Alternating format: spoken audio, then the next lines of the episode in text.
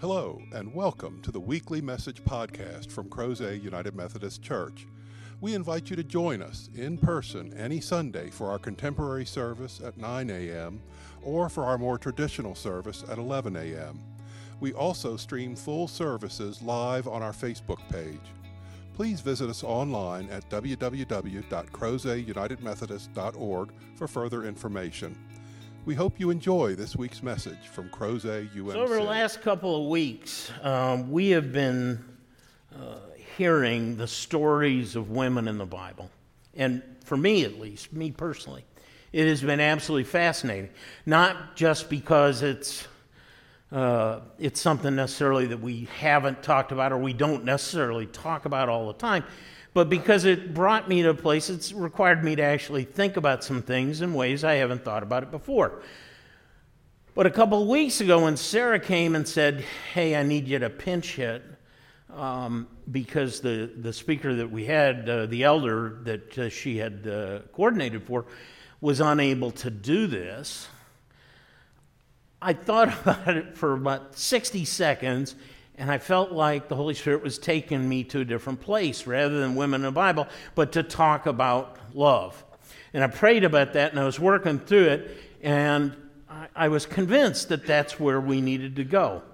And it might seem a little unusual to you um, because of the transition from women to, to love. And it also might be a little unusual because you've probably heard those words before, this love chapter. It's not unique. We're not digging deep into the uh, pits of the bottom of the scriptures, this is something that you hear a lot. You may have heard it in worship. You might have heard it in a wedding. We love to use it in weddings. But when Paul wrote this, he really wasn't talking about weddings. It's not that the words don't work. It's not that the the scripture doesn't apply. It does. But when it started out, Paul's writing this to a church, not for a wedding. But Paul is writing this to challenge us and the church in Corinth to look at how we deal with others. And it becomes clear as you read this that Paul is not talking about a, a huggy, warm feeling about love. Paul's talking about a conscious decision we make, a choice we have, and how we treat other people. Not just believers, but people who don't know Jesus Christ. And Paul reminds us that this is our choice. And in doing this, Paul writes in the Greek, there are 15 verbs. Now, when you read the English, it changes out. Some of the English translations change those verbs to adjectives. But in the Greek, they're all verbs, they're all doing words. They're requiring us, challenging us to do something. And this is significant because I think Paul's telling us that we have a, a, a mission, a focus to do something different than the rest of the world. We not, may not be able to control our emotions or our feelings. That's a hard one. It is for me, maybe not you. But we can certainly control our actions. What's the bottom line? Love is something we choose to do or not choose to do. And this type of love is not dependent on how others treat us. I know that a lot of times the world wants to take us to a different place, but in fact, Paul is not suggesting, Paul is challenging us to love each other, no matter who we are, no matter what other people do. And but it goes a step further because if you look elsewhere, Jesus doesn't suggest it. Jesus doesn't challenge us. He commands us. Okay, it, and so if you if you look at it, John chapter 13, uh, Jesus tells us, By this shall all men know that you are my disciples, if you love one another. So, if you look at the New Testament over and over again, we're told about love, if you think about it. In Paul's letters, in the four Gospels, there's a lot of messages about love. But it's not just the New Testament, it's the Old Testament as well. And a lot of times we might forget that, but actually we are challenged to do the same thing. And the Israelites were challenged to do the same thing. Prophet Micah tells us in Micah chapter 6 He has told you, O man, what is good. And what does the Lord require of you?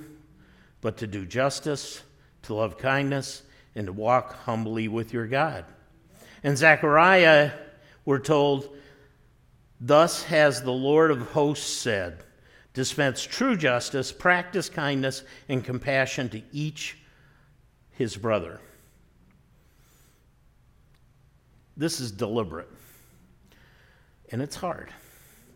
And it isn't a, a sentiment, it's an action. It requires us to love the unlovable and the unlovely, not because of what they did for us or because we're bright and shiny, because we're excellent, but because that's what God asks us to do. It's what God commands us to do. Now, maybe not for you, but in my eyes, the way I see the world, I don't think this is natural. I'll be up front with you. I don't think many of us are wired this way. At least I'm not. Uh, because I gravitate towards the other end of the spectrum. I really do. Because when I see injustice, or injustice has been uh, uh, set upon me, when I see evil, when I see hate, I, I want I want not biblical justice. I want retribution. I want judgment. I want somebody's head on a stick. And I don't think this is unusual. You might tell me, well, you know, it's, it's the day, it's the way the world is these days. And, you know, it's social media, it drives us there, and it does. And, you know, I, I'm not happy about that. But also, I got to be honest, if you look at the Old Testament, and specifically look at the Psalms, about one, a little over one third of the Psalms have this level of emotion in them. Let me share a couple with you. These are my favorites. 57th Psalm. May they be like a slug that melts away as it, as it moves along. Well, that's friendly. 63rd Psalm. They will be given over to the sword and become foods, food for jackals. Makes you want to sing Jesus Loves Me, doesn't it? 71st Psalm. May my accusers perish in shame. May those who want to harm me be covered with scorn and disgrace. Hey, go over to Harris Teeter. I'm sure in the greeting card aisle, there's one with those words on the inside, right? The psalmist, whether it's David or somebody who wrote it for him, felt those same things that we do that anger, that pain. But because, just because it was documented that way doesn't mean we're called to do that. It's an example of God's grace and God's forgiveness that God for, forgives and accepts that pain. Then, with David and the psalmist, and now with Doug Gaskell, thousands of years later, we get angry and yet we have a choice. God calls us to something beyond retribution, beyond vengeance. Here's what we're told in 1 John because God loved us, because, I'm sorry, because of God's love towards us, we are able to love one another. So, what does this all mean? Paul's letter to the church in Corinth was and still is a challenge to believers to examine their own lives against the example of Christ. It is not, sounds like my rides here, it is not a challenge for us to go judge others. It's about us. And it's about our challenge to examine ourselves with a focus on love, Christ's love. So, why is this important? Well, yeah, Paul suggests it, Jesus commands it, but there's something else. This love changes lives. Amen. And if you take anything out of here today, take that. Love changes lives. I know it, I've seen it, and you probably have seen it too. Love is patient. Now, for me, when I look at this, love is patient. It's fascinating. Paul starts out with patience. Because patience is hard, it's brutal. Paul describes love with patience, and the word means to patiently bear with others' faults and offenses, to be long suffering. It is choosing to love one another not because of who they are, but in spite of who they are. In spite of what they do to me or to you or to anybody else. It accepts the frailties of human nature and refuses to take offense. Love is kind. Love reacts with goodness towards those who have been ill treated. Like patience, this is deliberate, this is a choice. We are called to care, and that's what Paul is talking about caring enough to be kind. Love doesn't envy either. There's no rivalry, there's no competition. Love does not envy because love is glad for what the other person has. Love appreciates and rejoices when others are blessed. And love is not displeased when other others experience success. Love doesn't boast.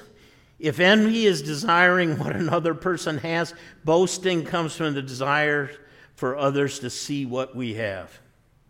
This is hard in today's world, right? I mean, we have social media that jumps out and offers us a chance to say, Look at me. It plays to that. But we're called to go a different direction. Love is not proud. In the Greek, actually, this means to inflate. Love does not puff itself up. this isn't about self confidence. That's not what we're talking about here. This is about choosing to inflate, blow ourselves uh, up to something that we are not, to avoid, and we're called to avoid being self important or arrogant. Love isn't rude. And here we're talking about common courtesy.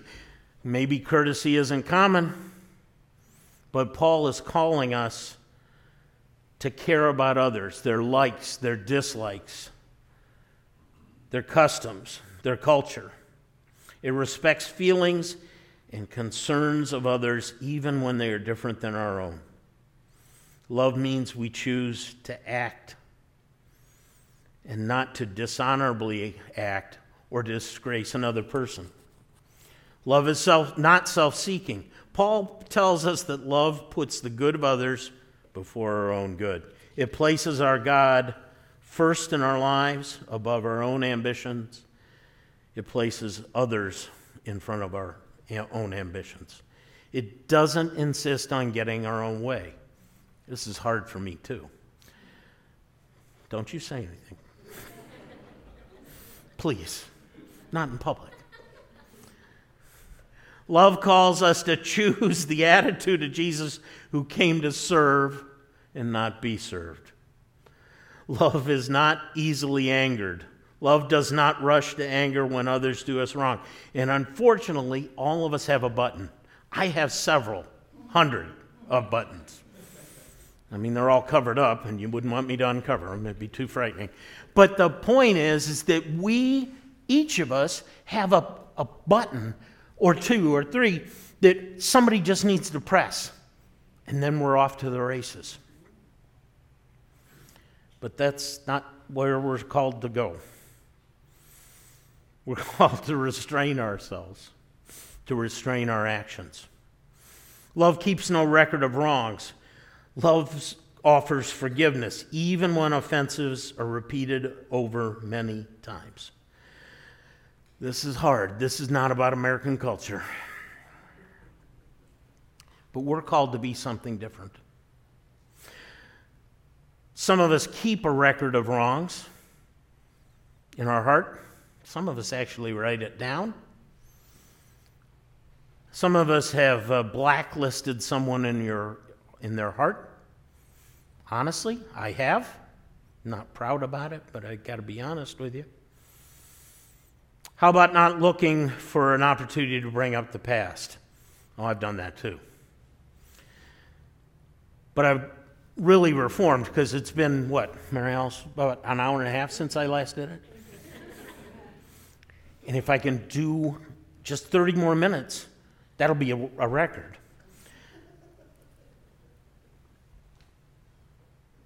Bring out, bringing up the past, keeping a record of wrong, is not the love that we're called to be or to bring. Love does not delight in evil, but rejoices in the truth. We take no pleasure in unrighteousness, in injustice, in wickedness. Love never rejoices when the people are mistreated and when evil wins out. And that's hard too. Love never gossips about another's problems.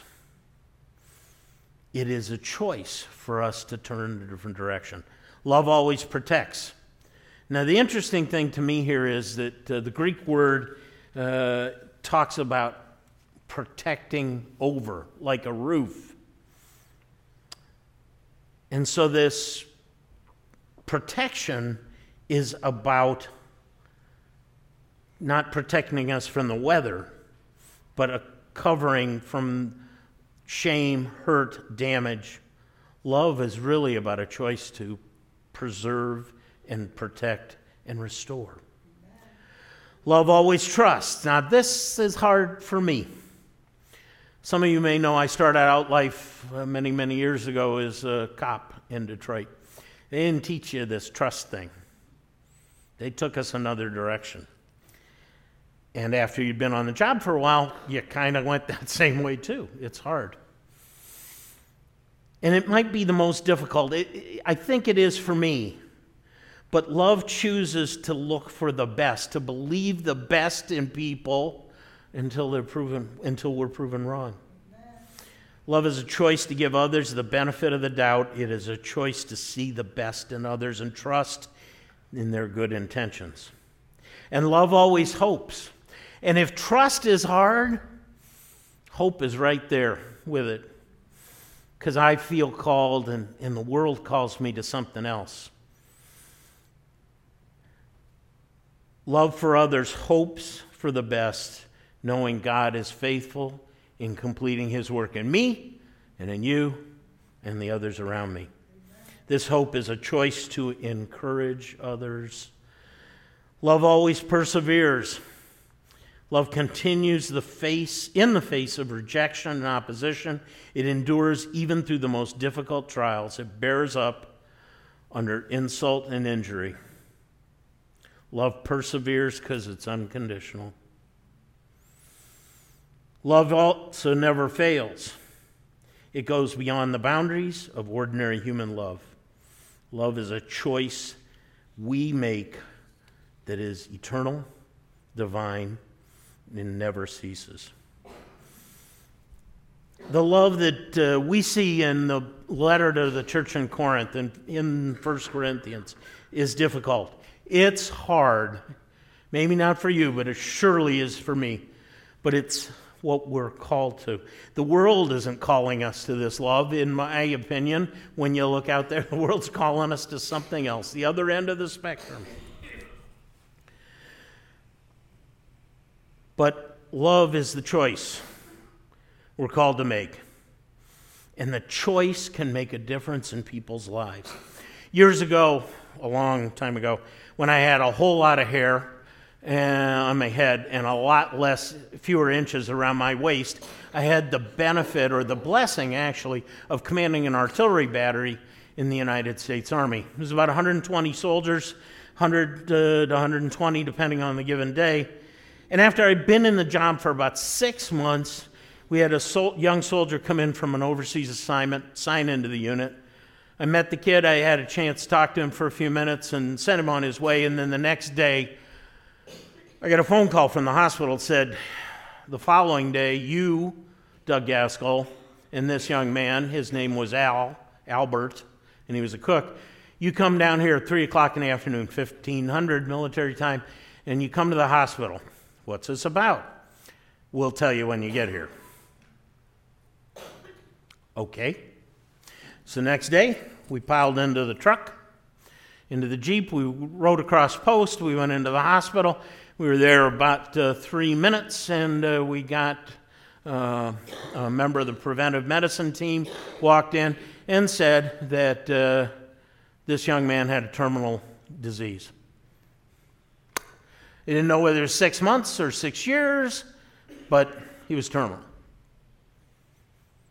And then I was told that I would have to discharge this young man under the provisions of the Army regulation. And then we were shown the door. So much for bedside manner. On the road back to the, to the battery, to the building, we sat in silence, partially because I had no clue as to what to do. They don't teach you that in any Army school but also because I knew how often words fail us. We got back to the parking lot, we pulled out, jumped out of the truck, and I uh, had enough presence of mind to ask if I could pray for this young man, and, and I did. But that was all I could figure out what to do. I sent him back to the, to the barracks, and it, uh, it laid me low. It, it grabbed my heart because, not just because I didn't know what to do, I could see in this young man's face the despair and the loss. And so the next day, uh, he came in. He came in with the first sergeant. First sergeant, if you're not uh, familiar with the military, is the senior sergeant in the unit, uh, Donald J. Peterson first sergeant. Amazing guy, but that's another story for another day. Peterson and uh, Albert came in. Al said to me, he said, "Sir, I can't, I can't do this job anymore. I can't be a cook like this." I said, "Okay." He said, I know you have to discharge me, and I have made it impossible for you to do anything else because I have told you I won't do this job. I said, Okay. I know you have to discharge me. I said, Is that what you want? He said, No. So I was, again, kind of lost. Not kind of lost, very lost. And Al left the room, and we sat there, Don Peterson and I sat there in silence for a minute, and then Peterson said some amazing words. He said, You can't cure him, you can't heal him, but we can love him. Now, if you've been in the Army, or the Navy, or the Marine Corps, the Air Force, or even the Coast Guard, any of the uniformed services, those words are not the words that are coming out of a sergeant's mouth. and if you haven't been in the military, your view of the military is shaped by what you see on the screen. It's shaped by what you've seen in a movie or TV. And so your idea of a sergeant might be Gunnery Sergeant Hartman in Full Metal Jacket. Or it might be somebody in Band of Brothers. But ain't nobody telling a commander, you gotta love him. And oh, by the way, I went back and looked. It's not in any of the manuals. I said, uh, okay, Top. I'm not sure what that means. He said, I know what it means. You just let me take care of it. Okay, roger that. And off we went. I still had this enormous sense that I had failed this kid. But you keep going. And so the next morning when I came in, at first thing at about 5.30 in the morning, here is young Albert sitting in the desk in the orderly room. He's got about, I think it was four different regulations and manuals, and he's got a, this worksheet. He's filling out the Army's morning report. And you might have heard the story that the Army runs on his stomach. No, it doesn't. That's all a lie. It runs on paper or electrons now. Got to have our data. And this young man was, he was working this thing down to on his pencil and nub. He, he was going to figure it out. Wow. Next day I came in, again about 5.30 in the morning. I hear a bunch of commotion upstairs above my office. I go up the stairs into the billets, and there's water all over the floor in the hallway. And there's Al down the hall. He's in his gym clothes, getting ready for PT, and he's got two plumbers from Post Engineering. Well, let me tell you something. Al ain't, or I'm sorry, Moses ain't got nothing on Al because Moses parted the Red Sea, but Moses couldn't get a plumber to work at 6 a.m. But Al could. I don't know how. I said, Who did you call? I can't do this. I'm supposed to be in charge. He said, Sir, you just got to know people. Duh. How'd you find out in two days? very soon, this man took it on his own to be the guy who could figure out how to fix problems. It took about six weeks. But if you had a finance problem, if you weren't getting paid right, Al knew the guy at finance to take you down to to get it fixed. You lived in family housing and the roof is leaking on top of your wife Al knows the guy at housing to get it fixed. You getting jammed up by a car dealer downtown off post? Al found the guy at the Chamber of Commerce who could negotiate and explain the error of that dealer's ways and fix it. Captains couldn't fix it, colonels couldn't fix that stuff. How in the name of God did this one, one young man do it? It was love. Because he had found a purpose, not because of anything I did, but because Don Peterson had seen it. Albert was an amazing guy. Over and over again, he proved to be the man who could fix almost any problem. And it was because of love. I walked in on a Sunday afternoon, and uh, as I was coming down the sidewalk from the other direction, Al came down in dress uniform. I said, Hey, what's up with the suit? It's Sunday. He says, I had to go to Mass. I had to tell God I was thankful. What?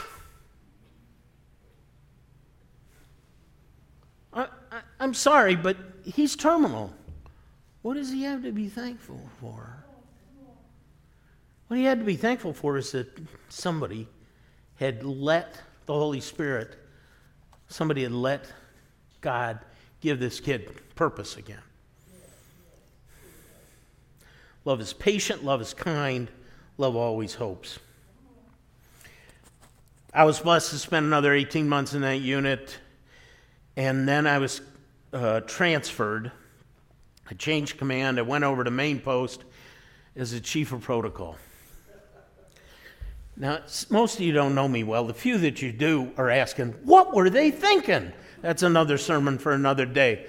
I'm to this day not sure what they were thinking when they sent me over there. But the blessing of being over there was I was close to other things, including finance. And when Al came over to help a soldier out, Al would stop by and we'd drink a little coffee. We'd tell some lies. And I still had the blessing of hearing the stories about what he was fixing and the help he was offering people.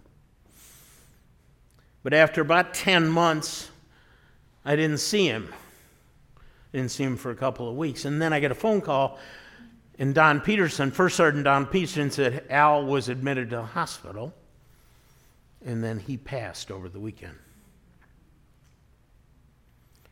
Six or seven weeks after that, Don Peterson showed up at, at my office and he had a letter in his hand.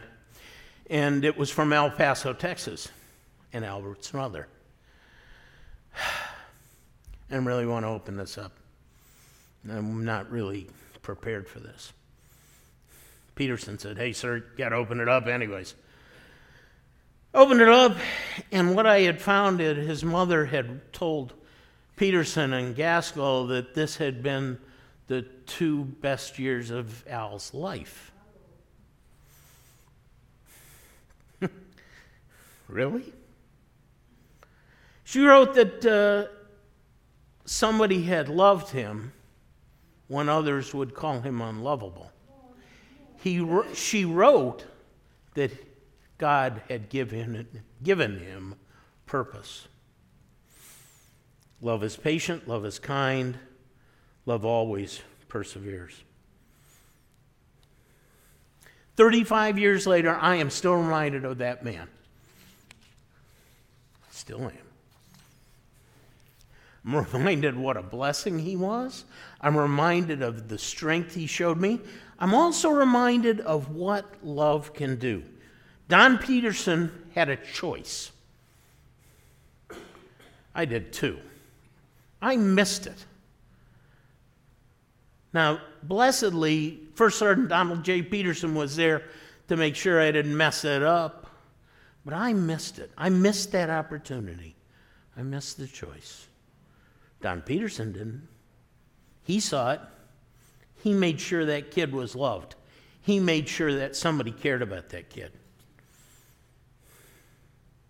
Love changes lives. Love is patient. Love is kind. Love never fails. God's love comes with no strings attached. God's love is unconditional and it's perfect in every single way. God's love is at the core and the heart of the gospel. Remember what Jesus said? He said it all comes down to two love your neighbor as yourself, love God. Actually, I have a reverse them. It's love God, love your neighbor as yourself. But it all comes down to those two. Paul's letter to the church in Corinth gives us a glimpse into the kind of love God has for us and he asks us to share that love with others. This love that Paul calls us to is a choice. This love is an action, not a squishy, affectionate, huggy, kissy thing. This is an action. This is the love that God created with us. This love is essential to the life of a follower of Jesus. Jesus tells us that this love is on which all the laws of Moses and the prophets hang. It's the love that God calls us to. And it's the love that changes lives. It happens all when we choose love. And so when you walk out today, look for the opportunity look for the chance to share God's love with the world. Don't miss a chance to change a life. Amen?